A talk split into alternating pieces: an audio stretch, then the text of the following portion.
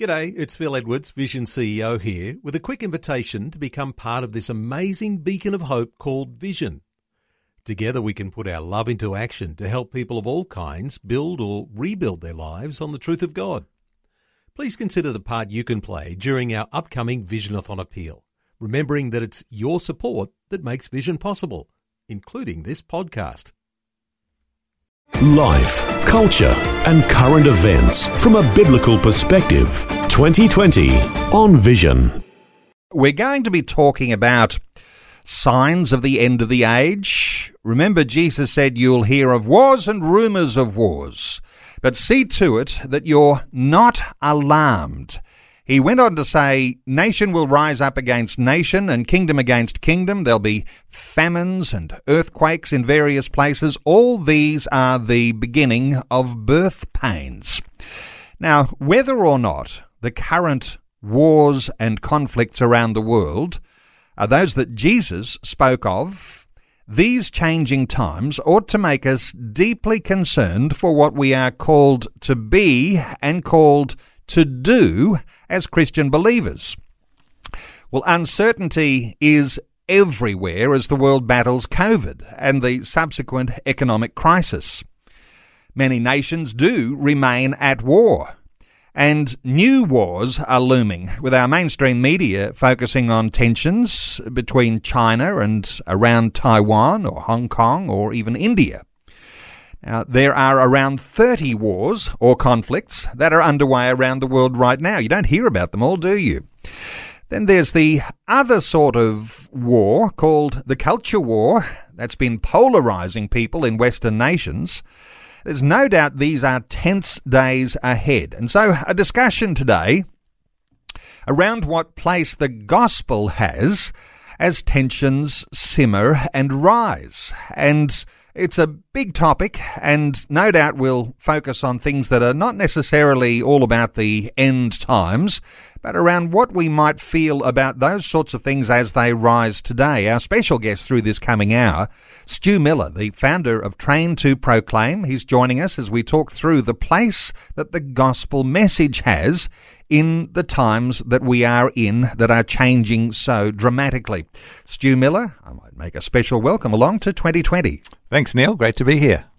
Stu, uh, when we talk about wars and rumours of wars, I think those words that Jesus used, uh, they're alarming words. And we know that there are wars and conflicts that are going on around the world. We might even mention a, a two or three of those as we go.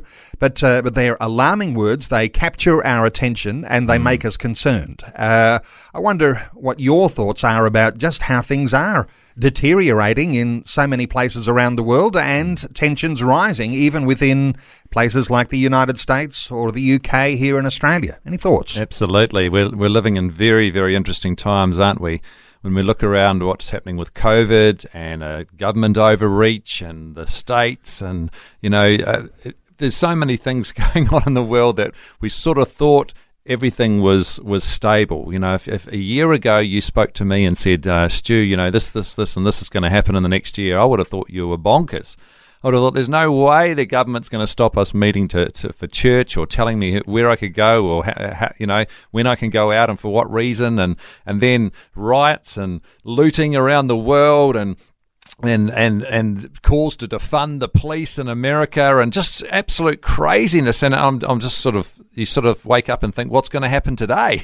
and, and this is the interesting thing here is this is not all last year and we mm-hmm. ruled off after 2020. It didn't all finish stuff, on, on, New Year's Eve. no, it's carrying through into 2021 mm. and uh, for some they're saying that these things may well intensify this mm. year. So yeah. uh, while we've all been hearing, you know, a variety of reports coming from different angles on all of this, uh, right. uh, I think the reality is uh, last year's problems are not finished with; they mm. are still advancing. Well, they're unsolved. Neil. I That's mean, right. uh, you know, a lot of people go, "Oh, I'm so glad 2020's over. That was such a terrible year. We've got a new year," and as if if all the sol- problems are solved because we, you know, we went from December to January. Uh, they still remain. We're still in turmoil. There's, there's a lot of stuff happening around the world when there's a lot of uncertainty. And uh, that's why it's such an opportunity for us as Christians and the gospel because we have a message of hope. we have a message like we just heard in the last segment of, of peace in the midst of the storm while everything's raging around us, while there's so much uncertainty and fear, we've got a rock that we can stand upon, and his name's Jesus. There's a place, and people here in the media, and there's all sorts of uh, big dollars being thrown Yeah. at uh, mental health issues, rising anxiety, and uh, the anxiety, which is another word of uh, of talking about the fears that are at work in our hearts when things are going bad, things are going wrong, relationships are breaking down. Uh, there's uncertainty about where I'm going to get my next pay packet from because maybe I've lost my job or my hours have been cut. All of these things still advancing. Little bit of uh, assurance there financially because of JobKeeper and JobSeeker, those sorts of things, which are going to come to an end sometime soon. But we talk about anxiety, another word that goes beyond that anxiety, and uh, perhaps that's something that we can all relate to is this idea of despair. Uh, we can be in desperation, and despair is something which, uh, when you have no hope, it's your destiny when things are going bad. And I guess for, for someone who, who hasn't got the hope of of uh, a relationship with, with Jesus, they don't understand that there's a creator of the universe that's sovereign, that everything is in his hands, he's in control of the universe, he knows what's going on. Uh, if you don't have know the, the God of the universe, uh, everything's just in flux anything could happen at any time, and there's no reason for you to to to hope that something would, better would happen tomorrow. Do you know what I mean? It's uh, we need a hope, and, and and this isn't. Some people say Christianity's a crux. You know, you're just you're you know you're leaning on a religion to to you know psychologically feel better about yourself, but. It's, it's I don't I say it's not a crutch it's a stretcher. I don't just re- lean on Jesus I totally rely on him. Because he's the creator of the universe. He's the one that sustains life. He's the one that that that gives uh, hope and meaning and purpose to life. And and I know that regardless of what's going on even if things get a lot lot worse than they are now it, what's the worst that can happen? You know, the, the Bible tells us. Jesus said, "You know, do not fear man who can who can destroy the body, but fear only God who can destroy both body and, and soul and hell." Ultimately, eternity is before us, and our lives are like a a, a blimp. Uh, on the time scale, isn't it? It's so short. We our momentary troubles that we experience at the moment are nothing compared to eternity, and and a perspective is needed. Interesting in Matthew 24 that I was quoting from, mm-hmm. and Jesus talking about all of these bad things that will arise the wars and the rumors of wars, the famines and the conflicts. He says to the disciples something which is really quite powerful, mm. uh, and that is see to it that you not be troubled mm. when these things happen. That's right. Now, the power to not be troubled, uh, if you don't have a faith in God, the transcendent God who has the universe in his hands, uh, right. if you don't have that faith, you are going to be troubled. You will be in anxiety and you will find yourself in that place of despair. So hmm. there's a, there's something here and a contrast, isn't there? Because there's no hope. There, there, if, if this is all there is, what we see and touch and feel and smell, if the natural world is all there is, and there is no God, there's no higher power, there's no higher purpose, this is it.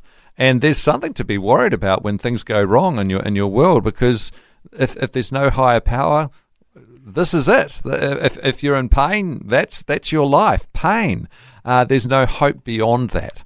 Uh, but Jesus gives us that hope.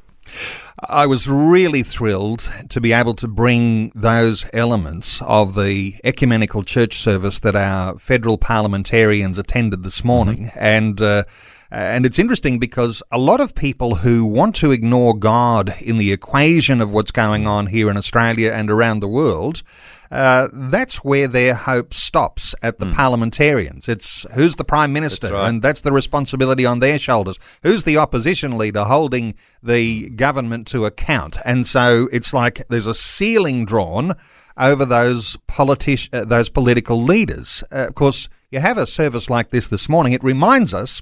And even if you, you missed all of the elements of what the pastor was preaching there, Yes. uh, it reminds us that God is above. That's right. what happens in government. And uh, we ought to be very thrilled Hmm. that that is a tradition here in Australia that our parliamentarians do meet at the beginning of a parliamentary year Mm-hmm. and uh, they acknowledge God and his role over us here in Australia. I, I, you, I don't know whether you heard the whole service, but, uh, but there's a, a powerful thing in there just Hmm. in the fact that there is a service.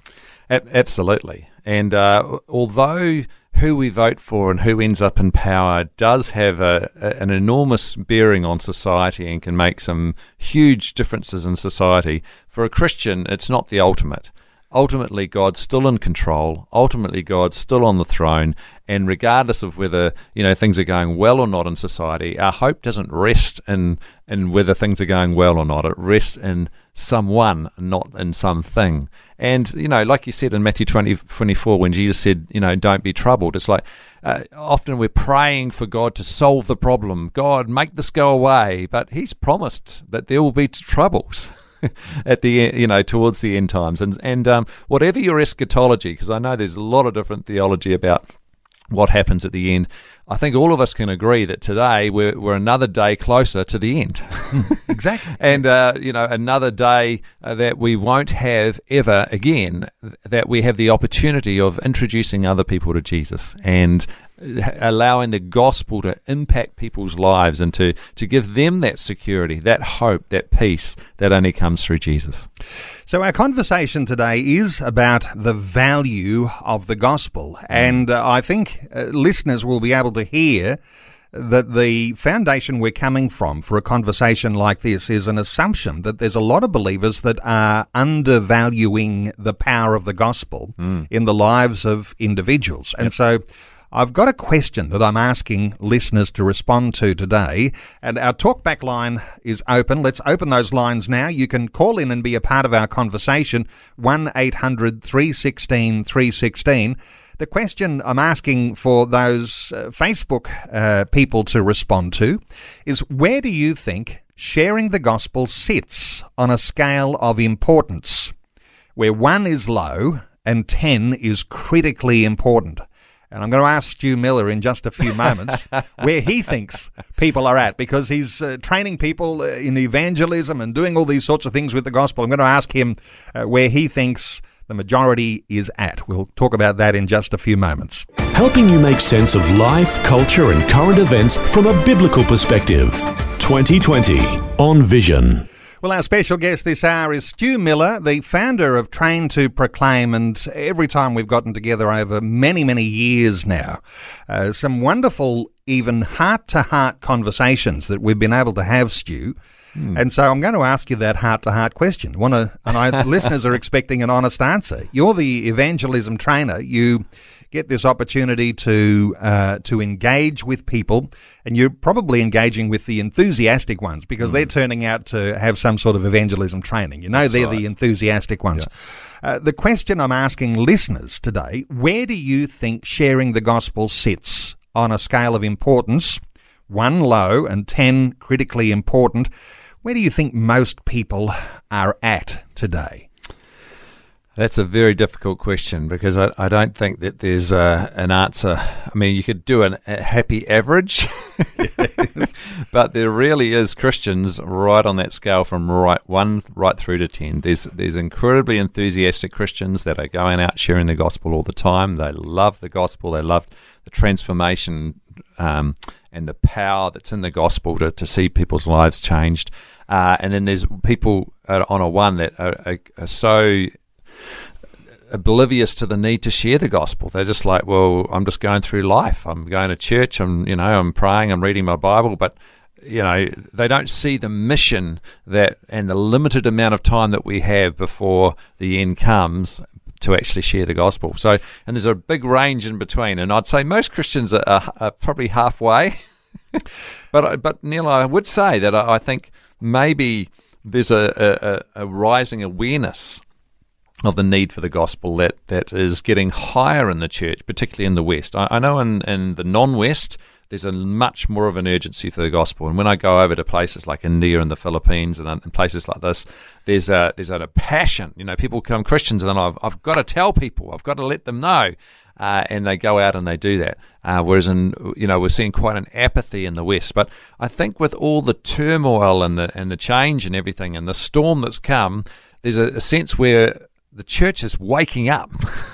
and that's a good thing because you know we've got to we've got to re-establish our focus on Jesus. We've got to re-establish our focus on our mission here as a church to reach people with the gospel. Let's come back to the people who are at number one on the scale. Sure. In other words, at the lowest end, there mm-hmm. might even be people going worse than that. I'm going to be zero. You know, it's like, uh, you know, I'm just uh, oblivious to the need for sharing the gospel. And it may be that that person is someone who responded uh, in an evangelistic rally, and uh, the evangelist said, uh, you know, come forward now and pray this prayer and uh, that person has gone forward and they've mouthed the words of a sinner's prayer, mm. uh, and in that sense, fallen across the line. Uh, sure. But don't sure. ask me to do anything more than that. Uh, you know, I thought my salvation was secure by yeah. falling across the line. I wonder if you've got any thoughts for that person who's at number one, and as you said, you know, they're oblivious to the need of sharing the gospel. But yep. this is what Christians are called to do and be is people who are followers of Christ and reflecting.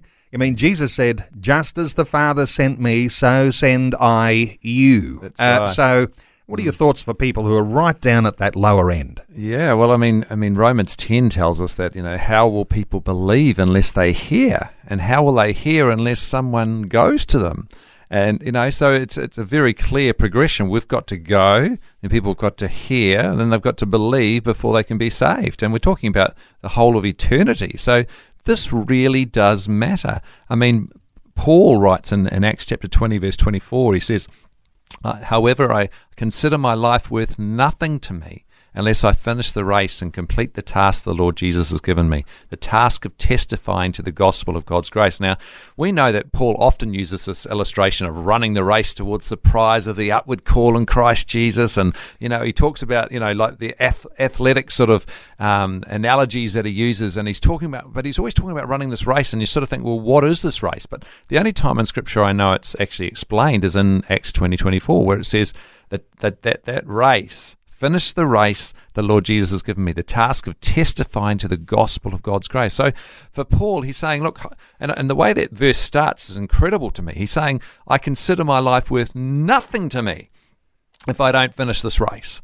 He's saying the gospel's so important that if I don't get this done, I've missed the boat my, my life's been a waste of time. I've, I've, I've, uh, my life's worth nothing to me if I don't get this done because this is what God's called us to do. We've got a, a message in, uh, uh, of eternal life to bring to people that will impact their lives for not just here on earth, but forever.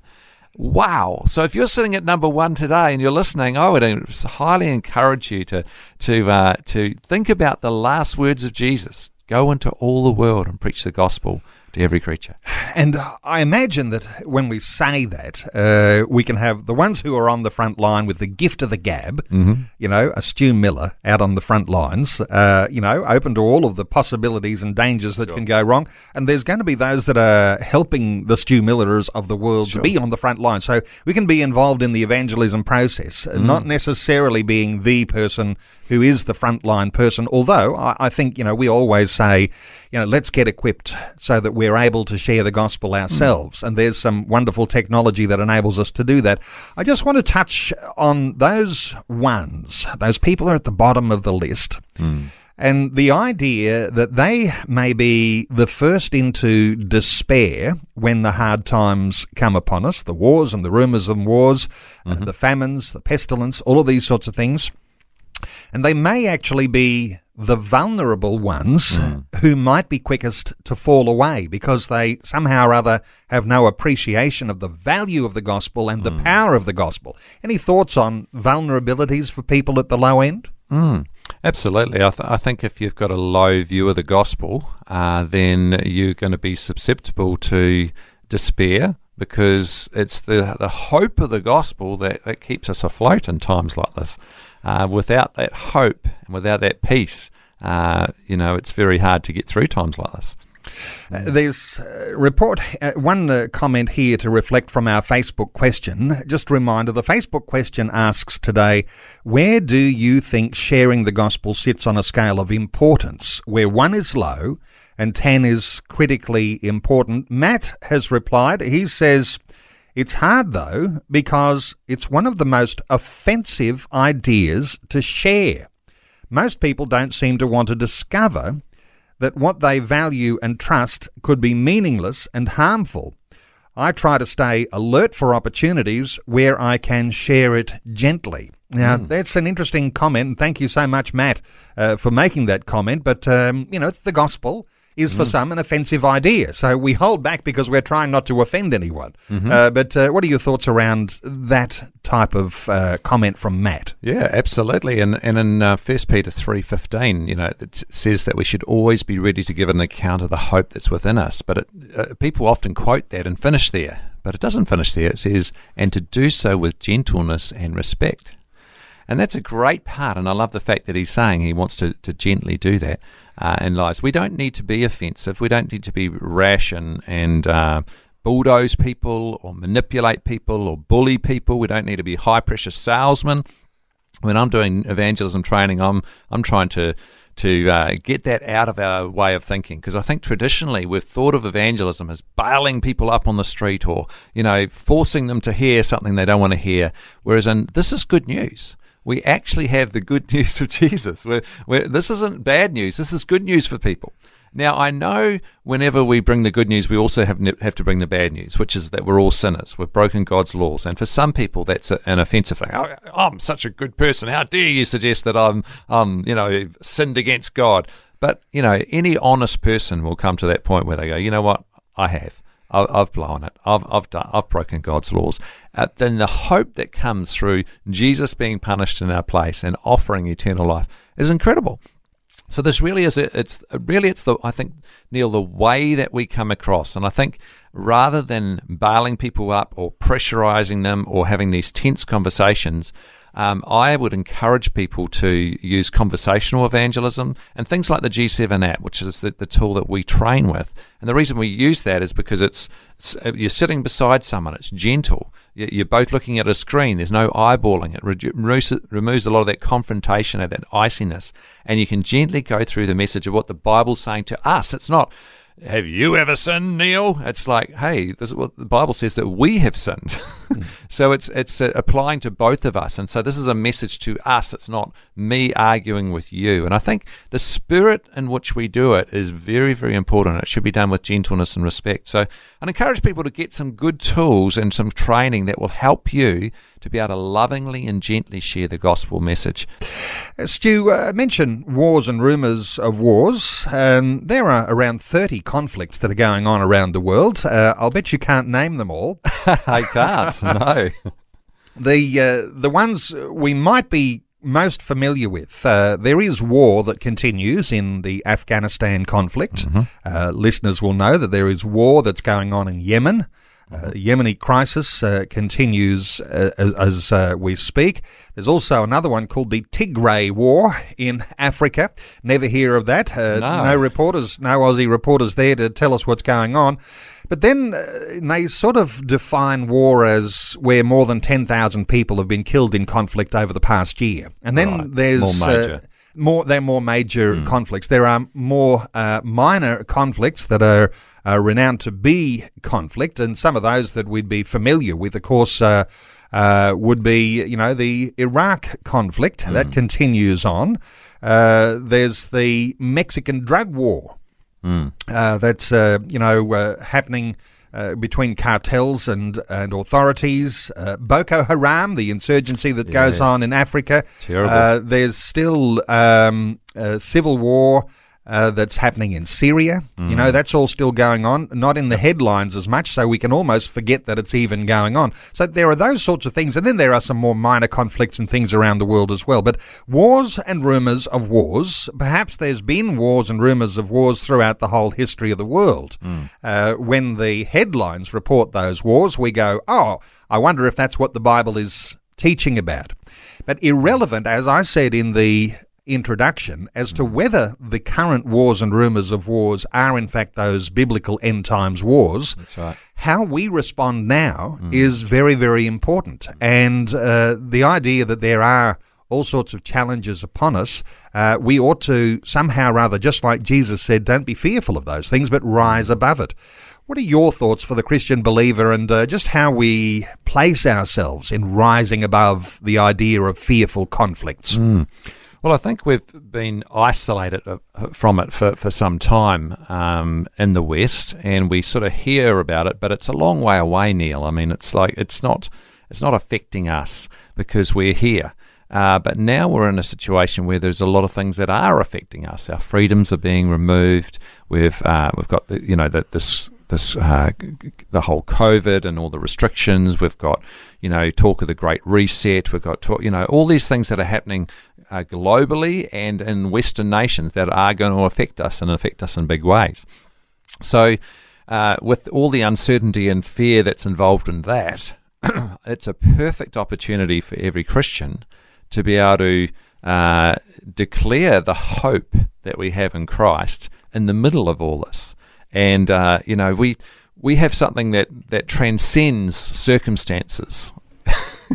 Hope in Jesus, and so the, I don't know that, that there's more of a, a a better time for us as Christians to be able to go out with the gospel. I think when th- everything's going swimmingly, where everyone's happy, I, you know, I don't need God, and we see this right through the Old Testament, don't we? There's a pattern that happens in the Old Testament where everything going well for the for, for the Israelis, and and and you know their vats are overflowing, and their vineyards are, are full, and the, you know everything's great, and the, their enemies aren't they're living in peace, and that, what do they do? They forget about God, and they turn to themselves, and they turn to false idols, and they they do what they want, and everyone does what's right in their own eyes, and then God in his displeasure, removes his hand of blessing off them, and then the enemies attack them, and everything goes wrong for them. And then they cry out to the Lord in, a, in the midst of the fear and the uncertainty because they realize that, hey, our security isn't in what we thought it was. We need to put our security in Christ. And I think that's exactly where we're at right now. We need to cry out to God and we need to uh, point that way to others to find that hope. You know, there couldn't have been a better message, I think, than that one that was delivered at this morning's ecumenical service, uh, which our Prime Minister and the Leader of the Opposition, they both attended, Yep. had scripture readings there. It was Pastor Gabor Sabo, uh, Lutheran minister, who delivered the sermon this morning for the parliamentary ecumenical service. And he was talking about uh, the disciples on the boat, and uh, the storm came, and uh, they'd all then woken up at that point because I suspect there, a few of them were asleep too. I'm I'd not sure of the exact the details there, but Jesus was asleep on the boat, Yep. and not worried about the storm at all. And uh, the disciples woke Jesus up, saying, "You know, look what's happening Don't here. you Aren't you care that we're going to die? So interesting as we talk about wars and rumours of wars, tension in these times. Uh, you say that uh, perhaps uh, there's a little bit of an alignment there between the disciples and Jesus asleep on the boat, when in actual fact um, uh, there needs to be a, a, a bit of a wake up call with the tensions that are going on. Yeah, I think the church has been asleep uh, in the West. We've had everything going so well for us. We've been so prosperous and and you know have everything that we need. And we're a little bit like the children of Israel. Everything's going well, and we forget about God. We haven't necessarily forgotten about God. We still go along to church and sing our three fast songs and two slow songs and put our money in the pot and we carry up. But we think life's great. It's just carrying on. But we're not super engaged in the mission of God of reaching this world for Him. And so I think uh, we are, as a church, starting to wake up in these times when things are a bit more tumultuous and saying, let's. You know, we're recognizing there's a storm there, and we actually need to wake Jesus up. We're like, Jesus, we need you. we need you to help. And so I think it's a, a positive thing. And, and I guess all over the world, whenever there's been persecution, the church has grown rapidly because ch- Christians have woken up. They've taken seriously the call upon their lives to share the gospel, and the church has grown. I know that Pastor Gabor drew attention to the idea that on the boat, the disciples were able to physically uh, shake Jesus on the shoulder and wake him up and alert him to the fact that uh, we're all in danger, we're going to die, do something here. Um, I'm also inspired by the idea that Jesus said, I'm going to leave you, but I'm not leaving you alone. I'm sending the Comforter. Uh, the one who is the Holy Spirit, who's going to be walking alongside you. So there is right. a sense here in which Jesus is not absent from our struggles today, but perhaps we're not even giving our attention to shaking him by the shoulder by the Holy Spirit uh, to say, help us in our problems. Yeah, and and I guess some people would say, well, Jesus was right there. You know, you could shake him, you could talk to him, you could you could hear him say, "Peace, be still" to the storm, and the storm calms. You know, it's okay for the disciples; they had Jesus right on the spot. But Jesus said, uh, if I, you know, when they were saying, "Don't go, don't go," when he said, "I have to go," And he says, But if I don't go, I can't, you know, um, leave the Holy Spirit. And so he's saying, Well, I go, but the Holy Spirit's not going to be available just to a select few people that are uh, around him, visit, you know, Jesus physically. The Holy Spirits are now available to everyone on, on the pl- face of the planet. Every one of us can uh, tap into uh, the power of God and, and hear from God personally. The veil of, uh, the, of the curtain has been torn when Jesus died. We no longer have to go to a temple or have a priest go to the Holy of Holies. Each of us can come before God ourselves and uh, and come into his throne room, meet with him, you know, through Jesus Christ dying for us. And that's an amazing thing. And we can be empowered by the Holy Spirit in the mission that he's called us to. And that's in personal crises. And then, of course, there's the corporate crises that we might face as a nation. Facebook question today is asking yeah. where do you think sharing the gospel sits on a scale of importance where one is low and 10 is critically important? Carolyn has responded and uh, she's said, because I said, you know, 10 is critically important. Uh, Carolyn says uh, 10 plus. Uh, so I like that. Especially the young generation who've been blessed in Christian families and have become apathetic and indifferent to the fact that it was a Christian society that has blessed them and uh, goes on to talk about some education issues as well. So mm. there is a blessed generation. I'm not sure whether the 10 and the 1 might have been a little confused there, but uh, this idea that a young generation, how do you view a young generation and how they might be with the value of the gospel, Phil, uh, as Stu? Well, I think again, there's such a variety, Neil. Where I, I meet some very passionate young people who are, keen to share the gospel, and then I, I meet some that are definitely ones. They, they've got no desire at all. They just their whole world is their phone and uh, their friends, and every, you know that that is they're very insular, very navel gazing. Um, but you know, there's other young people who are just you know getting a vision for what God can do in their lives and the impact that they can have. And young people, if you if there's young people listening here today, you have a, your whole life ahead of you where you can do incredible things for God. Uh, you know, um, we're told in the Bible not to despise those who are young. Uh, we want to encourage you today that you can have an incredible impact in these times, not only on your generation of youth, but on every generation to come.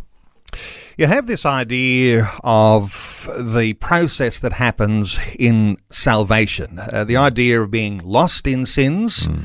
Uh, in despair, a recognition that there is a need for God. Mm. And sometimes that, for some, it starts intellectually, others have a more emotional uh, feel about that. Mm. But then you have this encounter with God mm. moment. And perhaps that's at a time when you might say, a sinner's prayer, mm. there might be something that you know puts a, a line in the sand, a marker in the ground that says this is a moment when I'm connecting with God. I'm mm. inviting mm. Him to come and live in me. Mm. I'm repenting from my sins. Then you have the idea of the transformed life mm. the transformed life that leads mm. to transformed families, that leads to transformed communities, mm. the peace of God that comes on a life that sure. is on the other side of that decision to follow Christ, uh, hmm. it seems to me that somehow or other we might have missed some of the aspiration of what it is to be a believer and what the gospel actually brings into a community, the mm. peace of God that can come into a despairing community.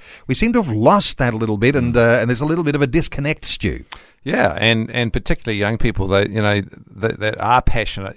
They say they want to change the world, and, and not just young people. A lot of us say we want to change the world, but how do you change the world? Well, you, the world's made up of, of individual people, and you know societies are made up. We want to change society, but it's made up of individual people. And if you change, how do you change individual people in order to change society? Well, you need to change their hearts. And if you want to change their hearts, we need to preach the gospel because it starts at a heart level. Sometimes we think it's politicians. Politicians will change the world, but we know that that's just isn't the case because when people's hearts aren't changed, you can have some terrible politicians doing terrible things in society and, and whole nations that can be under dictators and under terrible rule and tyranny. Uh, the only thing that's going to make this world the place that it needs to be, a place of peace and hope and love, is Jesus Christ, transforming hearts. That, that exact thing that you were talking about before, that, that encounter with God that changes people's hearts, which changes people's lives, which changes their families, which changes communities, which changes societies, which changes nations, which changes the world. You want to change the world? Starts with preaching the gospel. uh, you know, I think we're making a pretty powerful point here that the gospel is that transforming moment uh, where you're going to be set on a new trajectory. Yes. Uh, this is interesting, though, as uh, I'm hearing you respond there and asking that question of listeners today where do you think sharing the gospel sits on a scale of importance? One is low, 10 is critically important. I wonder whether there's a parallel question that can go along with that and it might be about how we love people because when you describe that person who has their mobile device uh, I began to think, oh, what about the person who's just money oriented and mm. uh, uh, trampling over everyone to mm. go up the corporate ladder, or just uh, you know, money is everything. Sure. It's all about me, me, me. Uh, right. You know, I'd give a little bit of a moment or two for that church stuff. Mm. Uh, but there's this love for people. If you don't have any love for any mm. people, you're not going to want to share the gospel with them. Mm. So, how do you get around that whole idea? How do you assess that? Uh, you know, when it all boils down, what's important here, Stu? Mm. Well, it's interesting that Jesus said that the two greatest commandments and uh, that they're a summary of the law and the prophets are to love the Lord your God with all your heart, soul, mind, and strength, and to love your neighbor as yourself. So, loving God and loving others, it all comes down to love. And if we love God, Jesus said, if you love me, you'll obey me. You'll do, do what I command you. So, uh, if we love God, we're going to want to do what He's called us to do in, in our mission and going out and reaching people with the gospel. And if we love people, I think it's it's almost a hatred for people that we must have if we're not prepared to share the good news. It's like someone having cancer. We've got the cure for cancer, but we don't tell them about it. I mean, that's not love. That's that's almost hate. We've got to go care about people enough that we overcome the societal uh, uh, what, what's the word I'm looking for? The, the the barriers, societal barriers that stop us from actually approaching people and talking about Jesus because we think it's going to be offensive. And like I said to you before, Neil, it doesn't have to be offensive. Uh, uh, you, are going to offend some people some of the time, mm-hmm. but uh, the way that we do it doesn't have to be in an offensive way. I think if, if anyone's going to be offended, I want them to be offended by the gospel, not by me. Mm. and I think the way that we, we do it is very, very important. I can't help but think that we're so individualised. Uh, there's this focus on individualism in Australia. And it leads us to be thinking about ourselves. I mean, you just got to watch any media uh, because it's all trying to sell us something, mm. and it's trying to tell us that we need all sorts of products, right. and it's uh, you know we are the ones who are at the centre of it all. So individualism ignores other people or the needs of other people. So we're not quick to meet people's needs, to be generous when there is a requirement to be generous. Mm. And because of this individualism, it seems like the gospel has a low value. And uh, somehow or other, we've got to be able to break through that. And mm. uh, I don't know whether there's any easy answers to that, uh, other than uh, in, in, involving people in uh, in discipleship and uh, loving people to a point where they can learn to love others too. Mm.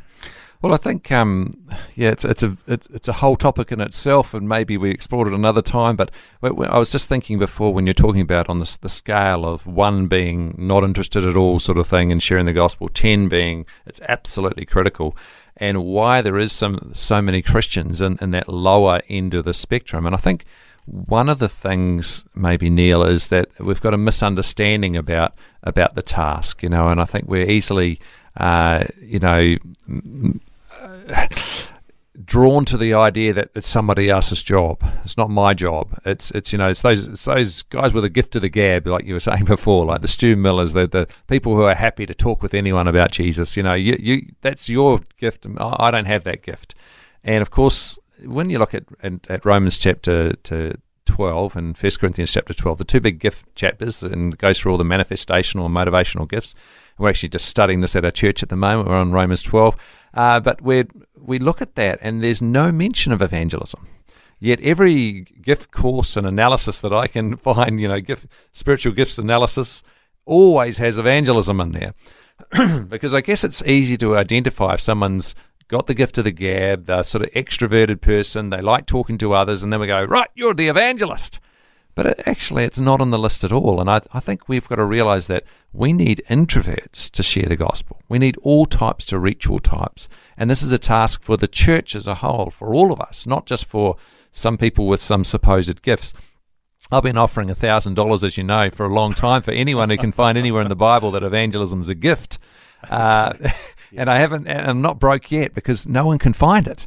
Uh, there is a gift of evangelist, of course. You know, Ephesians 4 11, 12, the evangelist is to equip the saints for the works of ministry, which implies that it's, it's not for him to do it all, it's to him to equip the saints, equip Christians to be able to communicate the gospel. And so it's this is the role for everyone. It takes all types to reach all types. We're a team. We're, we should all be working together to reach in our oikos, our, our networks, our, our families, our friends, the people that we know, and even beyond that to people that we don't know. And that idea that we're not all called to be evangelists, mm-hmm. but we're all called to, to be witness, witnesses, yeah. Uh, witnesses of what God has done in us. Mm-hmm. So we share that with others. And, uh, you know, we talk about, uh, you said, you know, there's a disease and we have a cure. Mm. Uh, the idea that there is a poison at work, we can call it sin, and there is an antidote to mm. that sin, and it is the gospel message. Mm. It's uh, powerful. There is mm. a pandemic that has a vaccination. Uh, and it's the gospel right. message. I mean, these are the sorts of things that are mm. on our lips today because we're in mm. a pandemic situation. So we're much more aware of this idea. Sure. But sin as the poison mm. and the gospel being the antidote. Uh, right. Let's not leave it end there because then we mm. have this commission that goes on afterwards uh, where we're all called to be able to share that. And that takes some level of equipping, which has a powerful uh, mm. uh, way to uh, uh, to uh, stimulate and uh, and yeah. get that heart going. That's why we all need to be equipped, Neil. We, have got to be ready to give an account of the hope that's within us. Well, Stu, this where uh, I love to just draw attention to uh, the free and uh, high quality evangelism resources that people will find on the Train to Proclaim website. Uh, you yourself are an evangelist. Uh, you've said about, and we've been talking on programs like this for years about how we can help to uh, get those listeners who are wanting to go a step up. And, you know, where do you go for help? What resources can I use? Well, these are trustworthy resources high quality evangelism resources, including the G7 app that uh, we were talking about. Uh, Stu, when someone goes to the Train to Proclaim website mm-hmm. and they're thinking, oh, I just heard Neil say uh, could find something here that might be useful, mm-hmm. what do you recommend?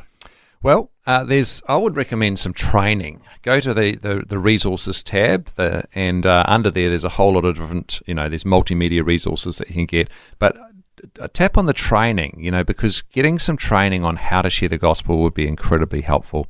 Um, and the app itself actually has an internal tutorial that helps you learn how to use the app as well. So you can, you don't even need to go to our website. You can you can go to your normal app store uh, or Google Play Store, depending on whether you got Android or or iPhone uh, or iPad, and um, just go there, type in G7 or Gospel in 7, Gospel IN and the number 7, and it's a blue icon. It'll pop up, and then you can, uh, under the instructions, it's got a little video that you can watch that teach you how to do it. So I'd say get equipped.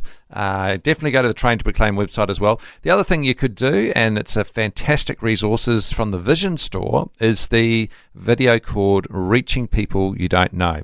How to bring Christ to your community without a crisis to your church. And that's a it's a 10 5 minute video. So it's very very easy to go through and it's great for small groups. It's got questions at the end of each session that you can discuss. It's great conversation starter uh, for your your small group to activate people to start thinking about evangelism. So get why don't you get a copy of that and do it with your with your home group or uh, give one to your pastor. Go to the Vision store. Well, wars, rumours of wars, uh, famines, pandemics, uh, those sorts of things can cause us to have levels of anxiety and uh, for some in our communities, even a point of despair. And when they're directly affected by the economic uh, things that go along with uh, the pandemic, people in the community are ready to hear the gospel now. And you'll probably know someone who is at a point where they will want to hear uh, something that sounds like an antidote to the poison they're experiencing. So let me just say traintoproclaim.com. Uh, download the G7 app, get a hold of some of those evangelism resources. I mean, uh, there's no rod on anyone's back to do any of this. It all comes down to, uh, well, I'm hearing something from God. Hmm. And uh, as that prompting comes, uh, take advantage of the opportunity. Uh, how do you actually get that love that's already inside you? You're thinking, mm. you know, I have the love, I'm just mm. not well equipped. Right. you know, you might be saying I'm well equipped, but I haven't got the love. I mean, maybe maybe there's some other things there to talk about as well. But Stu Millar uh, always so good getting your insights. Uh, you founded Train to Proclaim. It is on your heart to be able to equip people uh, so that they can effectively share the gospel. And it's not just falling across a line uh, with a moment of prayer and knowing that you are saved. Uh, there is a transforming that goes on, and then a calling upon the life uh, to be a follower of Jesus and to do what he said. Just as God the Father has sent me, so am I sending you as a disciple. Right. Uh, Stu, thanks so much for your update today on 2020. Thank you, Neil. Thanks for taking time to listen to this audio on demand from Vision Christian Media. To find out more about us, go to vision.org.au.